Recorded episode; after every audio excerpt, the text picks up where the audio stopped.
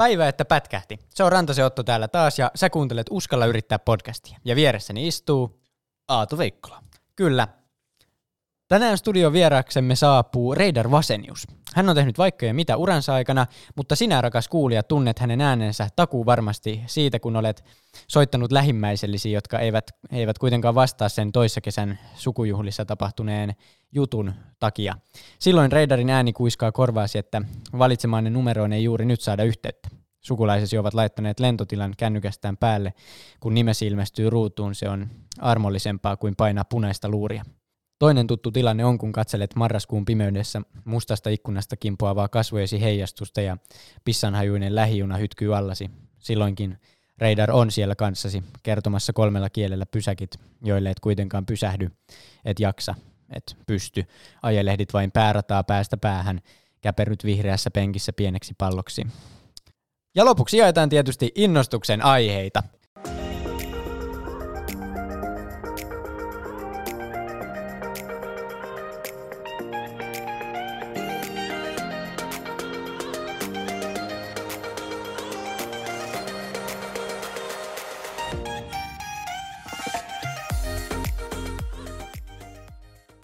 Joo, moikka Reidar. Ihan alkuun, miten menee? Kiitos. Oikein hyvin täytyy sanoa, että nyt eletään sellaisia aikoja, että tämä ikävä, hirveän kuuma helle on vihdoinkin ehkä vähitellen ohi, niin päästään normaaliin suomalaiseen kesämeininkiin, eli mulle sopivaan semmoiseen viileämpään ilmanalaan, niin oikein hyvältä tuntuu. Kyllä, äskenhän se ö, purkautui tämä helle tämmöiseksi ukkoskuuroksi. Ja meidän podcast-tuotantotiimi oli just silloin ö, ekskursiolla tuolla keskuspuistossa ja os, oksia tuli niskaan Oksia ja kastuttiin. sen tyypillisen vihan sijaan. Kyllä. Tehän alkuun tämmöinen pikku briefing, että kuka sä oot ja mitä sä teet tällä hetkellä. Mun nimi on tosiaan Reidar Vasenius 54V, ja mä oon tehnyt töitä oikeastaan viestinnän, eli vaikuttamisen parissa – oikeastaan kaikissa niissä työpaikoissa pääosin, missä mä oon ollut. Ja se tarkoittaa mun maailmassa sitä, että, että tavallaan mä oon tehnyt niin kuin oikeastaan vaan yhtä ainoata asiaa ura, uralla, niin siihen mahtuu tietysti mm. erityyppistä viestintää, eli vaikuttamista on sellaista pedagogista vaikuttamista, jota monet kutsuu kouluttamiseksi, opettamiseksi, valmentamiseksi. Sitten on tehnyt journalistista vaikuttamista, eli reporterin, toimittajan, päätoimittajan hommia – ja sitten olen tehnyt myöskin kaupallista vaikuttamista, eli markkinointiin, mainontaa, promoiluun, muunlaista myynnin edistämistä sekä isoissa korporaatiossa, korealaiskorporaatiossa, amerikkalaiskorporaatiossa, suomalaiskorporaatiossa, mutta sitten useassa pienemmässäkin firmassa. Tällä hetkellä nyt sitten nimenomaan startup pienyritysmoodissa kasvatetaan Breaks Finlandin bisnestä kohta maailmalle. Toi on aika hieno, että noi kaikki saa ton vaikuttamisen sateenarjo alle, niin tota, se on aika hieno. No se oli semmoinen mulle tosi tärkeä ikään kuin havahdus, hätkähdys. Mä muistan sen vielä, mä olin siis 28V siinä vaiheessa ja mä kirjoitin, siellä on ihan mun eka CV elämässäni, mutta yksi niitä ihan niinku ekoja versioita ja mä otin vanhan semmoisen failin esille mun Commodore 64 ja rupesin sitten katsoa, että hetki, mikä tässä on muuttunut, sitä updateasin sitä siinä EasyScript tekstinkäsittelyohjelmassa ja piti sitten matriisitulostumilla sitten ruveta printtaamaan sitä johonkin projektiin. Ja sitten mä rupesin kattoon taaksepäin, että niin kuin mitä mä olin vähän niin kuin tehnyt siinä vaiheessa. Ja sitten mä jotenkin äkkäsin, että niin no, näähän on just tällaista niin kuin viestimistä eli, eli vaikuttamista. Kun siihen CV piti myös saada siihen ihan kärkeen sinne ylös semmoinen joku kiteytys, mm. että et kuka tämä tyyppi on, että se tulee nimi ja sitten pieni foto ja sitten mikä se on. Ja sitten vasta se rimpsu niitä eri, eri työ, työpaikkoja. Siitä se on lähtenyt ja, ja se on ollut mulle semmoinen tärkeä punainen lanka ja, ja osa mun identiteettiä, että mä näen itseni tietyllä tavalla ja sitten osaan muillekin viestiä, niin kuin kuka mä oon.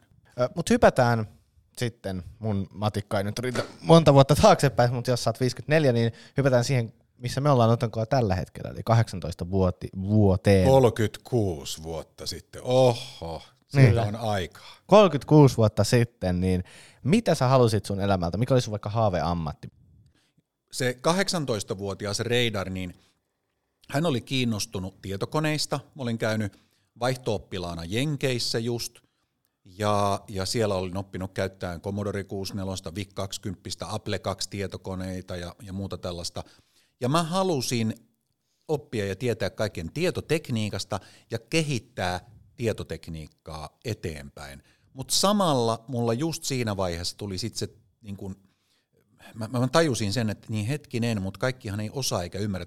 Mä haluan muuten itse asiassa auttaa ihmisiä tekee, käyttää näitä tietokoneita. Ja sitten ehkä, hmm, niin, ehkä mä haluan itse asiassa olla mukana luomassa semmoisia tietokoneita, jotka on niin kuin helppokäyttöisiä. Että ne niin kuin tuoda yhteen sitä ihmistä ja tietokonetta ja tehdä jotenkin uraa sen parissa.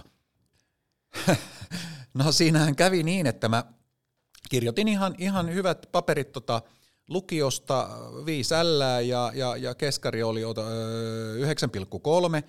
ja pääsin, pääsin tota, sitten pitkän matikan ja fysiikan turvin Otaniemeen. Ja se oli sitten twisti, että mä muutin, muutuin humanistista niin teknonörtiksi. Auta-armiassa, mä olin puolitoista vuotta sitten ollut siellä Otaonnelassa tietotekniikkaa opiskelemassa. Ja sitten mua kiehtotti se, se tekoäly yhä enemmän. Siihen liittyy sitten kognitiotieteet ja kognitiivinen psykologia ja muu psykologia. Mä annoin pikkurillini taas psykologialle ja humanistisille tieteille, se vei koko käsivarren, ja teekkari kavereiden kauhuksi musta tulikin sit humanisti, ja mä rupesin tekemään ihan kaikenlaista muuta kuin tietotekniikkaa sitten 90-luvun alussa. Tietysti tuli nyt tässä jo ilmi, että lukion, lukio on käynyt ja sitten ot, Ota Onnelaan menit mutta onko se opiskellut vielä sen jälkeen jotain? No niin, katos, tämä olikin sujuva aasinsilta sitten siihen, että... Me ollaan tunnettu jo niistä. tämä oli oikein smoothisti tehty, hei. Koska sitten katos, siinähän meni niin, että paitsi että mä menin eh, DECkiin, digi- tai Digitaliin, eli Digital Equipment Corporation, amerikkalaiskorporaatioon. Sitten mä olin Tekesin, kun silloin oli Tekes vielä olemassa, niin kun se sulautui Business Finlandiin, niin niin olin Tekesin toimistossa teollisuussihteerin avustajana Los Angelesissa ja tein radiohommia, telkkarihommia ja koulutin tietotekniikkaa. Itse asiassa olin tietotekniikan opettajana omassa lukiossani, vedin tietotekniikkakursseja, kun kaikki teinit osas tietotekniikkaa, mutta aikuiset teini, mä teininä siinä sitten 17, 18, 19, 20-vuotiaana opetin tietotekniikkaa aikuisille. Ja sitten mä huomasin, että niin tämä tekoäly ja tiet, tietokoneet, kun ei mua niinku kiinnostanut ollenkaan yhtä paljon, kun on niin ennalta arvaamattomia, tylsiä, että jos mä painan tästä pip, napista, niin about tietää, mitä tapahtuu. Mutta jos mä nyt tulisin tästä ja painaisin sun nenää tästä nyt, niin tiedän, mitä tapahtuu. Se olisi paljon jännempi painaa ihmisen nenää. No niin, kato, aika hämille meni mies. No mä otin no. pari askelta taaksepäin teille kuuntelijoille ja katsojille tiedoksi. Ja sitten se, mitä nimenomaan tapahtui siinä, oli sitten se, että mä olin sitten ikään kuin humanisten ja se teknologia ja taaksepäin ja mä tein mediatöitä, radiota, TVtä ja kaikkea muuta, niin mulla jäi kytemään kaikki nämä vuodet sitten kuitenkin se niin kuin vähän nakertat niin, että kun mä nyt pääsin teknillisen korkeakouluun ja, ja kaikki muuta, niin olisi se ollut kiva jossain vaiheessa valmistua. Muutaman viime vuoden enää mä oon miettinyt sitä. Anoin viime joulukuussa 20 opiskelupaikkani palautta, opiskeluoikeuteni palauttamista, ja sain sieltä Rexiltä sitten tuota viestin, että on hyväksytty tällä tiukalla opet- opintosuunnitelmalla, sun pitää sitten Reidar pitää se, että saat opiskella, ja nyt kulunut kevät meni niin hyvin, että sain taas opintoviikko, opintopisteitä anteeksi, niin tuota, tämän, tämän tuota uuden järjestelmän mukaisesti, ja nyt just pari viikkoa sitten, sitten uskalsin julkisesti kertoa kaikille, mukaan lukien isiä, äitiä ja sukulaista, että mä jatkoin opintoja, niin, niin tuota, olen kohti diplomin siniryyttä ja sitten itse asiassa ajattelin kyllä kirjoittaa, mulla on tohtoriväitöskirjakin suunnitelmia valmiina. Aika hieno. Tämä oli pitkä, sorry, pitkä, pitkä vastaus, mutta mä luulen, että se sopii ehkä tähän teemaan hyvin, koska kyllä. koskaan ei ole myöhäistä.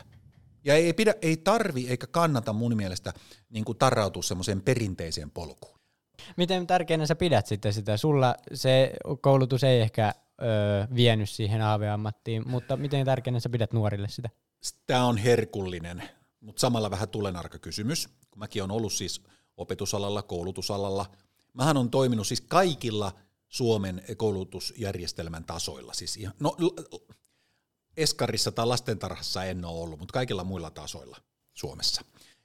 Kyllähän mä arvostan sitä. Ja, ja se on todella tärkeää ja hyödyllistä monelle. Niin mitäs mä nyt sitten istuisin tässä mukaan viisastelemassa tässä sanomassa, kun mä itse en ole niin valmistunut koskaan. Niin, niin, niin, niin mä sanoisin niin kuin nyt sanani vähän valiten, mutta toisaalta aika suorasukaisesti sen, että kyllähän se hirveän yksilöllistä on, että, että tarviiko ihminen ne paperit vai ei.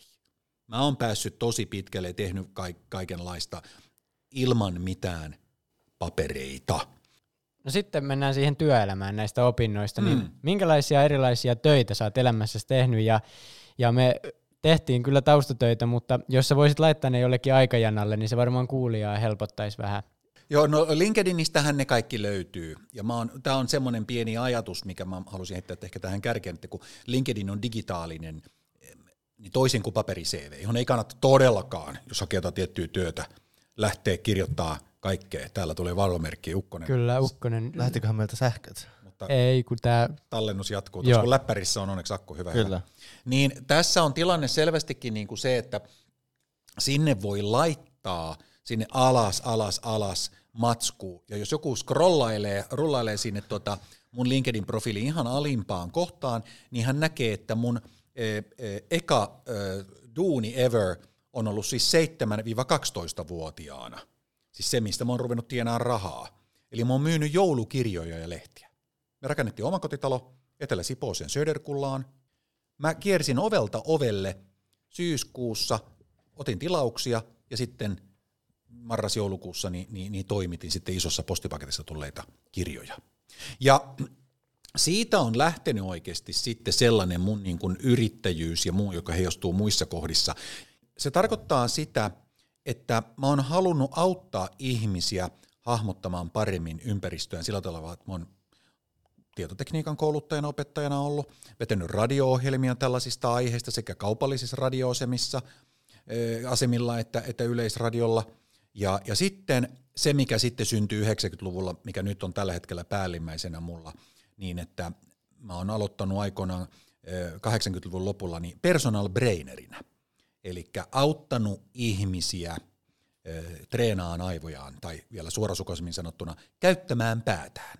Että he osais keskittyä, vaikka on häiriötä ympärillä, ja että muisti pelaa, he osaa painaa mieleen, oppia asioita, osaa olla luova, osaa no, vaikuttaa muihin ihmisiin, eli kopioida taitavasti omia ajatuksia muiden ihmisten aivoihin, ja tuota, paitsi että tekee päätöksiä ja valintoja, niin pitää kiinni niistä – eli on määrätietoinen.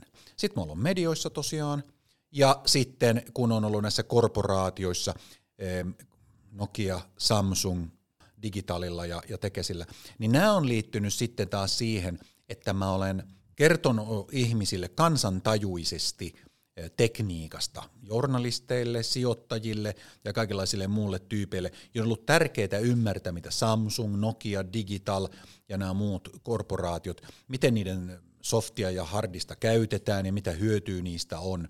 Ja sitä mä oon tehnyt siis sekä kouluttajana, opettajana että sitten markkinointi- ja PR-ihmisenä läpi vuosien. Tämä skriptin mukainen seuraava kysymys olisi, että mikä on sun duuni, mutta voiko tuommoista kysymystä edes oikein esittää, että mikä on lempi duuni, vai voisiko sen mieluiten ajatella, että, että sulla on ollut se punainen lanka, joka on tavallaan, ja se on tavallaan tuonut ne työ, eri työpaikat niin vähän eri kulmista? Onhan toi siis ihan luonteva, mun mielestä ihan luonteva hyvä, hyvä kysymys ja näin hän joskus kysyy, sitä tulee kysyneeksi ihmiseltä. Mutta tota, mä sanoisin, että se sellainen mulle tosi vahvasti mieleen jäänyt duunipaikka oli kyllä tämä Digital Equipment Corporation, eli lyhennetty DEC. Ja sitten täytyy vilpittömästi kyllä korostaa sitä, että tämä mun nykyinen työpaikka Breaks Finland, niin niin tämä Breaks Finlandin tiimi, missä mä nyt on, ollaan kuitenkin niin kuin pienyritysmoodissa ja kasvatetaan yhdessä tällaista pienellä tiimillä, vahvasti kasvatetaan bisnestä, niin tämä on mulle siis henkisesti semmoinen aivan mieletön kokemus, että mä vihdoinkin pääsen onnistumaan rakentamaan tällaista näin hyvällä porukalla. Niin. Ja onko ymmärtänyt oikein, että Breaks Finland tekee tällaisia työhyvinvointijuttuja?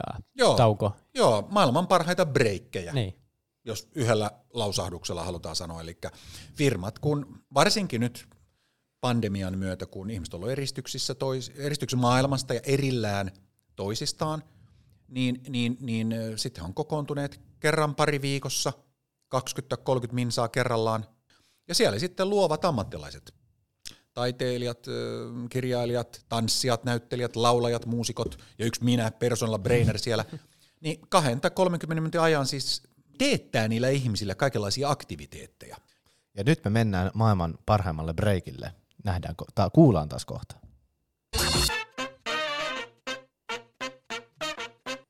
No se ei kauan kestänyt. Studiossa kanssamme mahtava Reidar Vasenius. Tervetuloa vielä. Kiitoksia.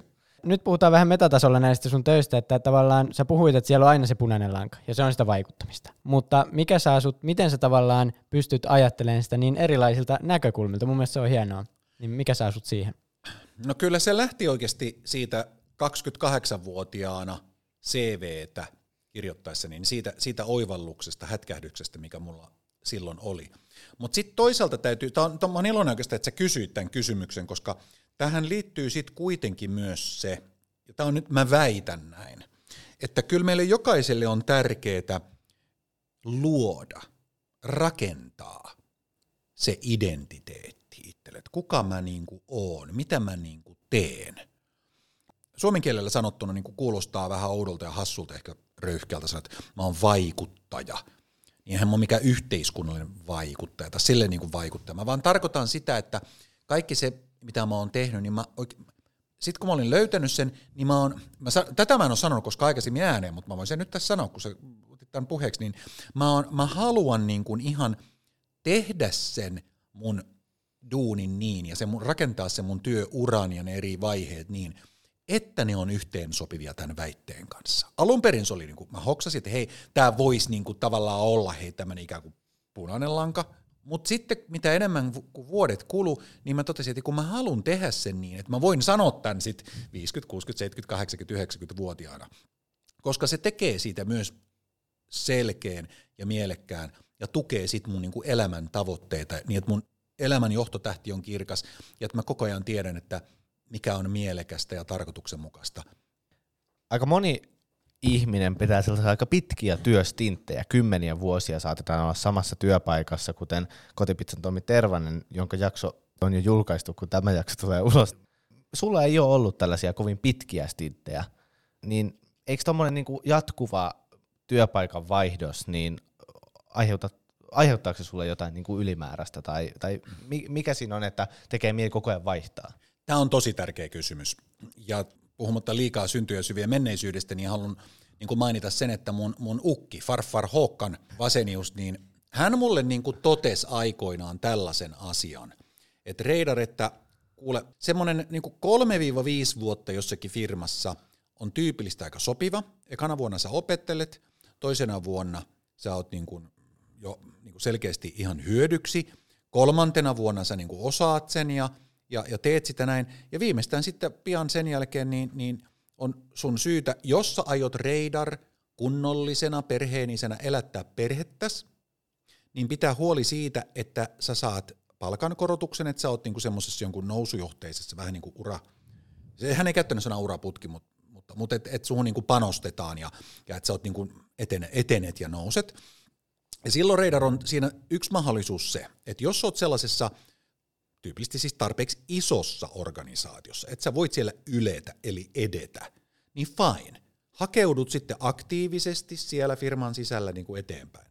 Mutta jos ja kun et, niin rupeet kuule sitten hakemaan uutta duunia, koska se palkan korotus, ja nythän se edelleenkin työelämässä on, että kyllähän palkan korotus tyypillisesti tulee siis duunin vaihdon yhteydessä, ei todellakaan suinkaan niin kuin sisäisessä etenemisessä ja ylenemisessä. Kyllä se niin kuin duunin paikan vaihto on. Ja tämän sanoi siis mies, joka on synnytty 1918. Eli jo, jo niin kuin mun faijan faija, se sukupolvi, niin ajatteli näin. No hänellä oli sitten muutama vuodesta, oli jo jotkut niin kuin aika pitkiäkin työ, työrupeamia sitten. Ja mullahan on ollut niin kuin muutamasta vuodesta, no olin mä Nokialla, mä olin viisi ja puoli vuotta ja neljä, kolme, neljä viittä vuotta mä ollut. Ja tuota, tilanne on niin kuin sitten se, että, että se, että miten mä oon vaihtanut ja, ja mistä eri syistä, niin se, se on kyllä vaihdellut. Ja mä, on, mä en oikeastaan koskaan tehnyt, enkä aiokkaan tehdä, enkä suosittele. Ja tämä on muuten semmoinen suositus.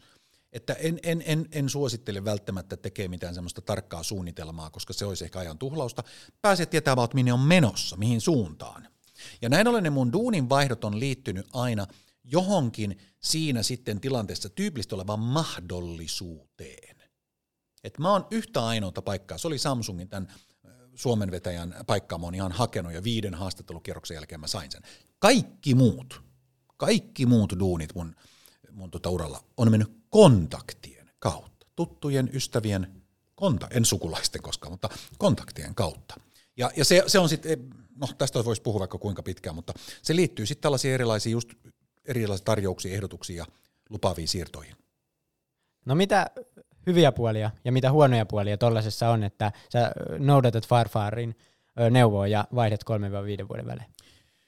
No siinä on ensinnäkin se, että koko ajan niin pitää itsensä oppivaisena. Se on se suomenkielinen oppivainen, että ottaa opikseen ensinnäkin sanan laajemmassa mahdollisessa merkityksessä.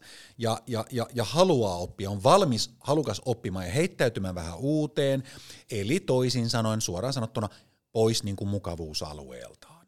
Et vaikka niin kuin, joo, mulla on tämä punainen lanka ja mä tykkään niin kuin, puhua siitä, että kaikki on tavallaan niin kuin, vaikuttamista, eli viestintää ja näin, niin onhan se kylmä tosiseikka, että onhan näissä duuneissa sitten ollut niin kuin, kun on ollut vähän eri sektoreilla ja sitten niissä on kuitenkin työtehtä, se, niin tehtäviä, se työtehtävien sisältö on kuitenkin vaihdellut ja näin, olen joutunut opettelemaan hurjasti uutta. Mutta se tarkoittaa käytännössä sitä, niin kuin jos mä yritän antaa lyhyen vastauksen tässä, niin se mun keskeisin pyrkimys tässä on ollut koko ajan se, että mä kasvatan omaa markkina-arvoani. Eli musta tulee niin kyvykäs, taitava tekeen tällaisella kuitenkin tietyllä sektorilla, mutta kuitenkin siellä monipuolisesti monia eri asioita, eli viestinnän, markkinoinnin, opetuksen, koulutuksen sektoreilla. Sä sanoitkin, että sä niin kuin moni työpaikka on tullut kerran, oot tainnut hakea sinne Joo. Samsungille, mutta muuten kaikki on tullut näillä suhteilla ja kontakteilla, niin, niin miten tuollaiseen asemaan päästään? Tosi ihana, että sä kysyt. Tältä, mä en ole koskaan päässyt kertomaan tai puhumaan näistä asioista kellekään. Siis tosta, tosta, tota ei koskaan, koskaan kukaan kysynyt multa niin tällaisissa missään haastattelutilanteissa eikä muutenkaan. Niin kyllähän mä haluan korostaa vahvasti sitä, että se semmoinen ihmisistä, että se, että on ihmisistä kiinnostunut ja suoraan sanottuna se, että tykkää ihmisistä. Tekin olette tuollaisia hyviä mielenkiintoisia nuoria tyyppejä. Mä oon niin kuin, et, et, et, mä niin kuin, jotkut ihmiset on koirarakkaita ja kissarakkaita, mä oon niin ihmisrakas. Mä niin kuin, mua kiinnostaa, mä, mä, mä, tosi paljon kiinnostaa ja mä haluan mennä niin kuin, tiedätkö, noihin näihin tota, luokkakokouksiin ja kaikkea muuta tällaista. Ja kun Facebook tuli aikoinaan, niin sitten mä rupesin ihan hulluna, mä, kun mulla on kaikki vanhat listat eri opiskeluista, opinnoista, ja kun mä oon ollut opettajana, kouluttajana, niin mä klikkaan, mä löysin sieltä yhä enemmän tuttuja, niin Facebookin algoritmihan potki mut ulos, kun mä klikkasin niin kuin liian, mä luulin, että hei, ihan tämmöinen verkostointi, tämmöinen uusi palvelu netissä, siis syksyllä 2007.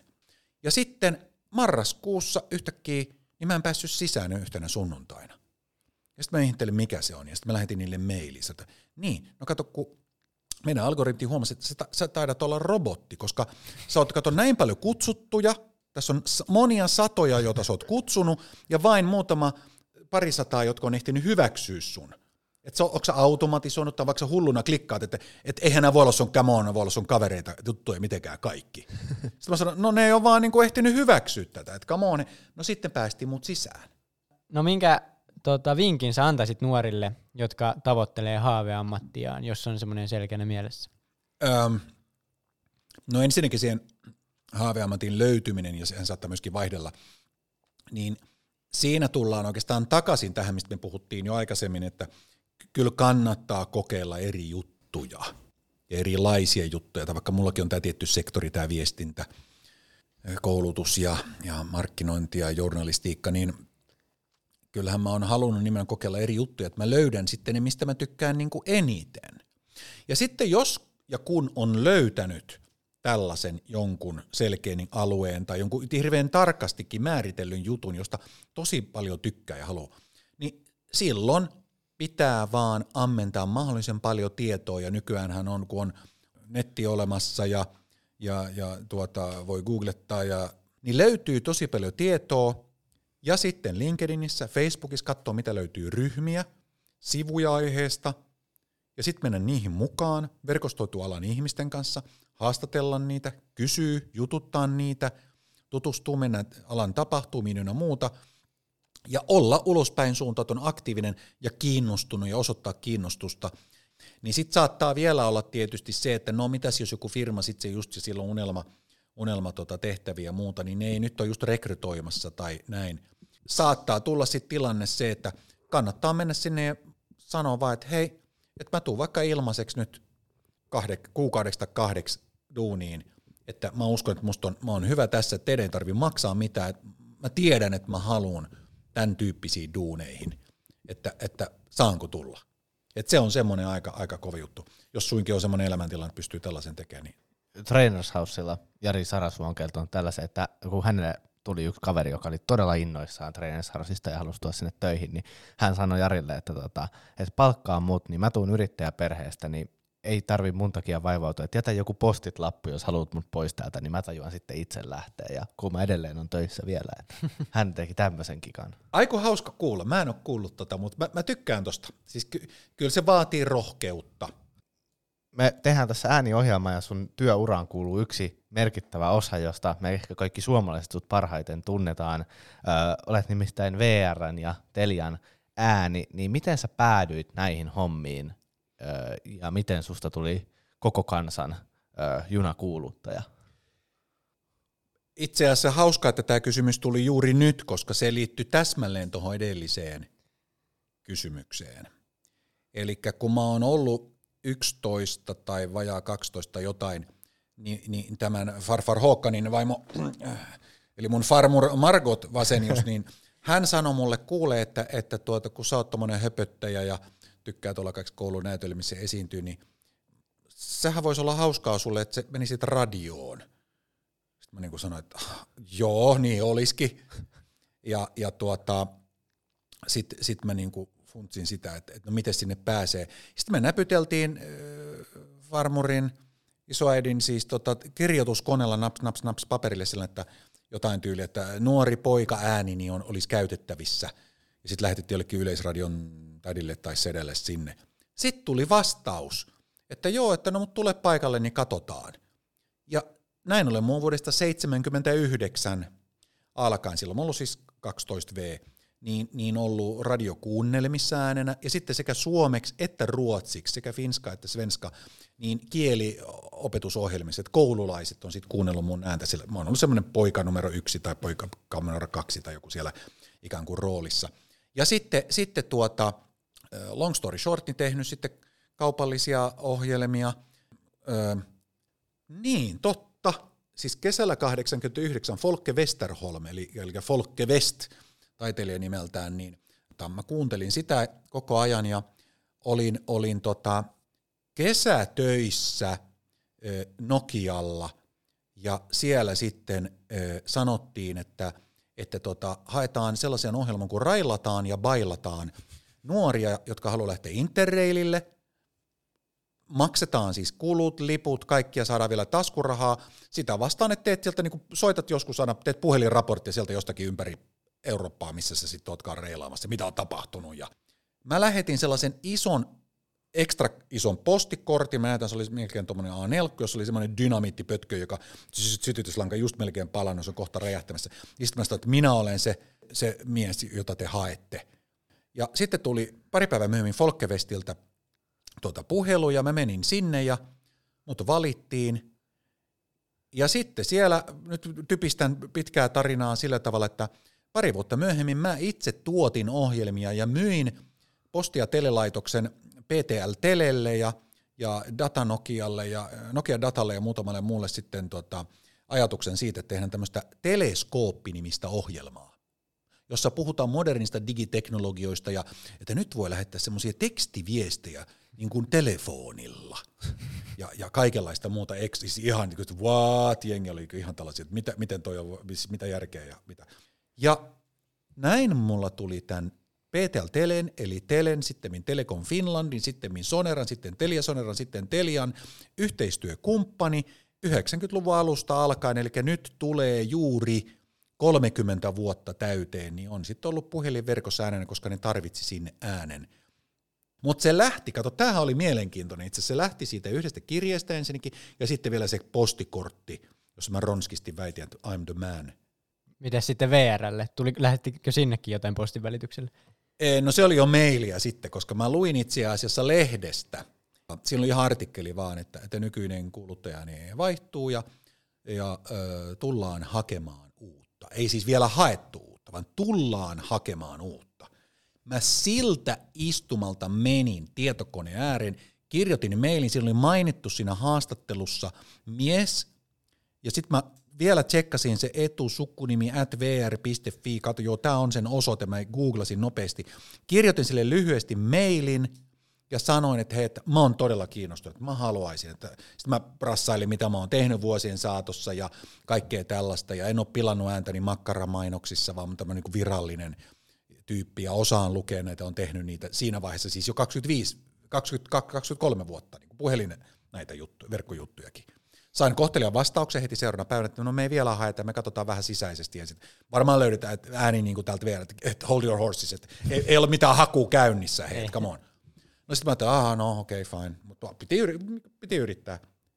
Neljä viikkoa myöhemmin tuli meille, että joo moi, hei, että tota, itse asiassa sisäisesti ei nyt löytynytkään mitään ääntä. Että me, me ollaan haetaan tällaista, että tässä sulle tota ohjeet, että luen nämä tota, tekstit himassa ja lähetä. No heti luin koti pikkustudiossa, niin lähetin seuraavana päivänä, meilasin ääniklipit, sitten ei taas kuulunut mitään, kunnes yhtäkkiä olikin kiire. Sitten sanoin, joo, tota, sä oot itse asiassa loppusuoralla, että on kolme miestä ja kolme naista, että nyt mielellään vuorokauden tai kahden sisällä, voisitko mennä Radio Novan studioon Pasilaan lukemaan, että nyt sä luit silloin niin tämmöisiä eri jotain tekstejä, mutta, mutta nyt pitäisi lukea ihan tämmöinen vakioteksti ja vakio mikrofonissa, että olette niin vertailukelpoisia, että se on niin reiluu mm. kaikille sama, samalla linjalla.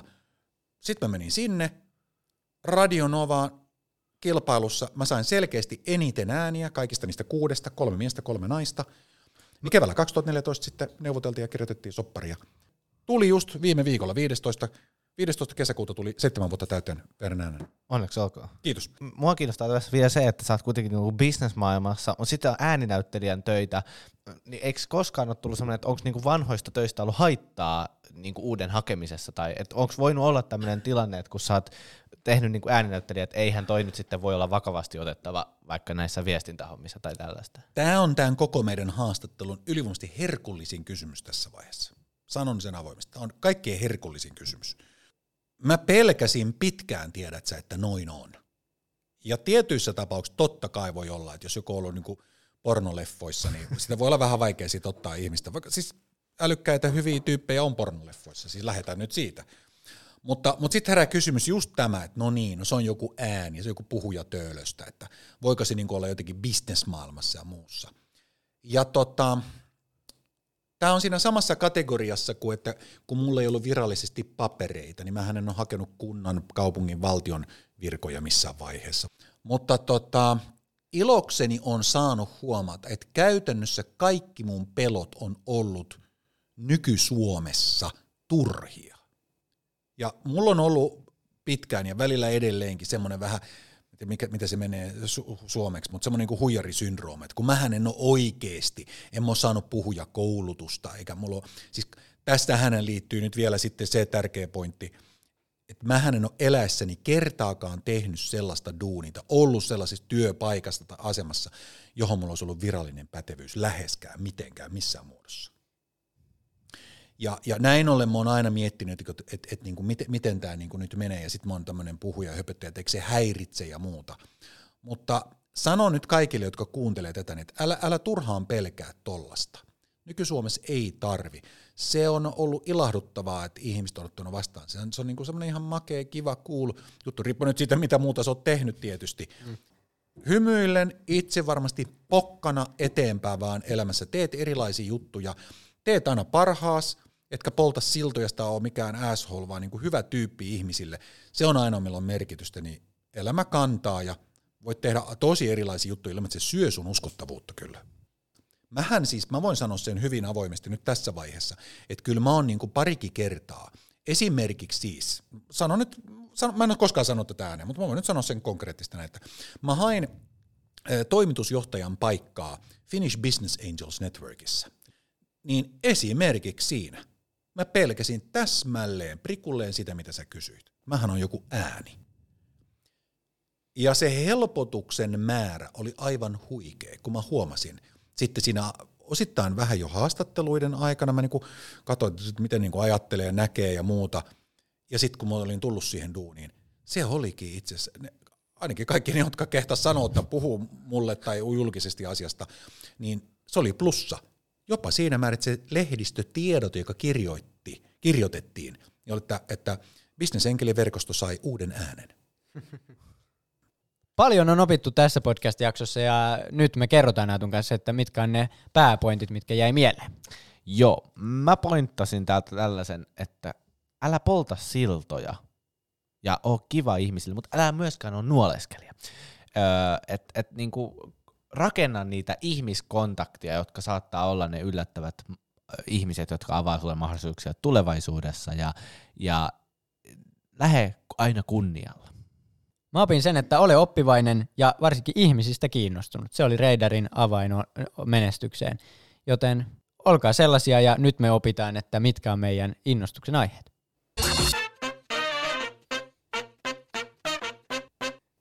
Ja viimeinen segmentti meillä on tietysti tuttuun tapaan. Me jaetaan meidän viimeaikaisia innostuksen aiheita ja, ja juontajat aloittaa. Haluatko sä aloittaa? Joo, mä voin aloittaa. Tota, mä olen innostunut Netflix-sarjasta. Ja tota, mulla oli siis katoin rahapajan, josta tykkäsin suuresti, ja, ja sen jälkeen olin vähän niin kuin ällikällä lyöty, että mitä nyt, mitä mä voisin nyt katsoa. Kunnes Netflixin suosittelualgoritmi heitti mulle Lupin, Lupin, Mm, oui, oui. oui, oui, Oui, oui. nimisen sarjan, ää, jossa siis päähenkilöä näyttelee ranskalainen Omar Sy, joka on ihan mun yksi lempinäyttelijä, joka kertoo siis tällaisesta murtovarkaasta ja varkaasta, joka on saanut innostuksensa ja inspiraationsa Maurice Leblancin äh, Arsène Lupin äh, herrasmies varkaasta, ja hän sitten varastaa kaulakorun ja koittaa sillä oikeuttaa isänsä äh, kuolevan, ja, ja päähenkilö on Asan Diop, ja se on erinomainen sarja, se on upeasti käsikirjoitettu, se on äh, niin kuin hirvittävän mielenkiintoinen, koukuttava. Siinä tuodaan hyvin niin kuin se äh, Maris Leblancin hahmo nykypäivään ja, ja äh, odotan nyt kolmatta kautta. Sain katsoin siis kahdessa päivässä kaikki kymmenen jaksoa. Wow, mikä suoritus. Wow. Kun jostain oikein innostuu, niin sitten lähtee kyllä No käsistä. se on tämän segmentin tarkoitus. Kyllä. Ää, mä oon innostunut viime aikoina tämmöisestä kirjasta, jota luen tai tahkoa läpi. The, The Penguin History of the World, eli Pingviini kustantamo tuttu, niin tämä on enkunkielinen 1200 sivua, siis koko maailman historia. Ja nyt pieni ASMR-hetki tähän. Kiitos tästä. Eli pitkä, oh. pitkä opus, paperi, pokkari muotoinen ja tota, on jossain vähän vajaassa puolivälissä. Ja kouluopetus on, vaikka koululaitosta kuinka rakasta, niin onhan se vähän sillain niin kuin Eurooppa-keskeinen se historia, kun ei kaikki ehdi käsitellä tietenkin. Onhan se ymmärrettävä, niin tässä tulee muitakin maailman osia, vaikka onhan tämäkin kahden tällaisen länsimaalaisen kirjoittama J.M. Roberts ja Odd Arne Westad. Shoutoutit heille. Kyllä. Ja mistä sä oot, Reidar, innostunut viime aikoina? No, täytyy sanoa vaan tuosta, tuosta kirjasta, toi on erittäin hyvä, hyvä kirja, ja Arsène Lupinia, mä olen siis 70-luvulla mustavalko TVstä kotona kattonut sitä alkuperäistä sarjaa, ja nyt kun tuli tämä Lupin, mä oon kattonut muutaman jakson, iso peukutus sille, sille myös. Ja mä oon innostunut tällä hetkellä memetiikasta ja tietokonepsykologiasta. Eli nyt kun, kun tähtään tähän diplomi-insinöörin papereihin vihdoinkin, niin osittain jo tämä opiskelun ja siihen opinnäytetyön lopputyöni aiheena niin tulee olemaan se, että miten mallinnetaan tämä meidän ihmismieli niin, että sen avulla voidaan siis rakentaa toimivaa tekoälyä, mutta ennen kaikkea sellaista tekoälyä, jonka kanssa me, meidän ihmisten on hyvä tehdä yhteistyötä. Nyt säkin käskytät sitä, sä klikkailit ja teet ja se ikään kuin tottelee. Eli sille ei ole omia tavoitteita. Niin mä aion rakentaa, paitsi nyt ne mallit, niin myöskin ne tietokoneet, perustuu siis memetiikkaan, itse kopioituviin kuvioihin, eli niihin meemeihin, jonka meidän psyykekin ö, perustuu. Eli jokainen ihmismieli on siis joukko meemejä. Ja nyt sitten kun me tehdään yhteistyötä tietokoneiden kanssa, jotkut on tämmöisiä laatikoita, me puhutaan niiden kanssa, jollakin on pyörät, jollakin on jalat, saattaa olla käsivarret ja kasvotkin, eli puhutaan roboteista, niin, niin nythän me tullaan tulevina vuosina tekemään yhteistyötä tietokoneiden kanssa, ja silloin tietokonepsykologiaa tarvitaan niin, että kaikki osapuolet, sekä AI, artificial intelligenceit, ja plus RI, real intelligenceit, eli ihmiset ja koneet, pysyvät mieleltään terveinä.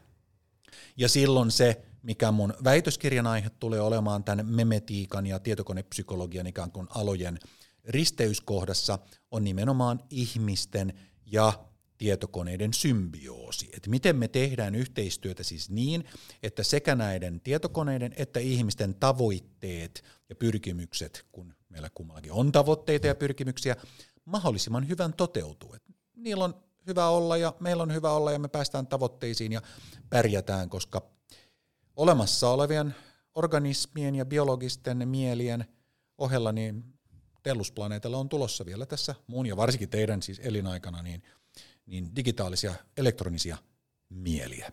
Ja kuulijalle tiedoksi, että meemisanan etymologiahan on muualla kuin niissä kissakuvissa, vaikka minun älyni ehkä niistä täyttyykin niistä kissakuvista. Kyllä, ja kuten aikaisemminkin todettua, tämän takia vierastetaan aina lopuksi, jotta jää hyvä maku suuhun. Kyllä. Kiitos Reidar, että pääsit tulemaan vieraaksi, ja kiitos Otolle. Kiitos Aatulle. Kiitos kuulijalle. Kuullaan taas ensi viikolla. Hei hei. Hei kiitos kun kuuntelit jakson. Tätä podcastia tuottaa Nuori Yrittäjyys ry. Me seuraan kaikissa someissa at Nuori Yrittäjyys.